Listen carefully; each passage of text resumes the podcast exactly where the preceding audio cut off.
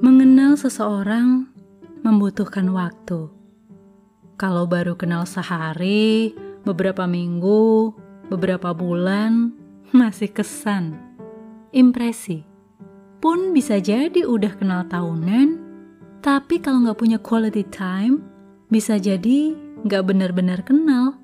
Pengenalan nggak cuma teruji lewat waktu, tapi juga peristiwa bukan peristiwa yang menyenangkan.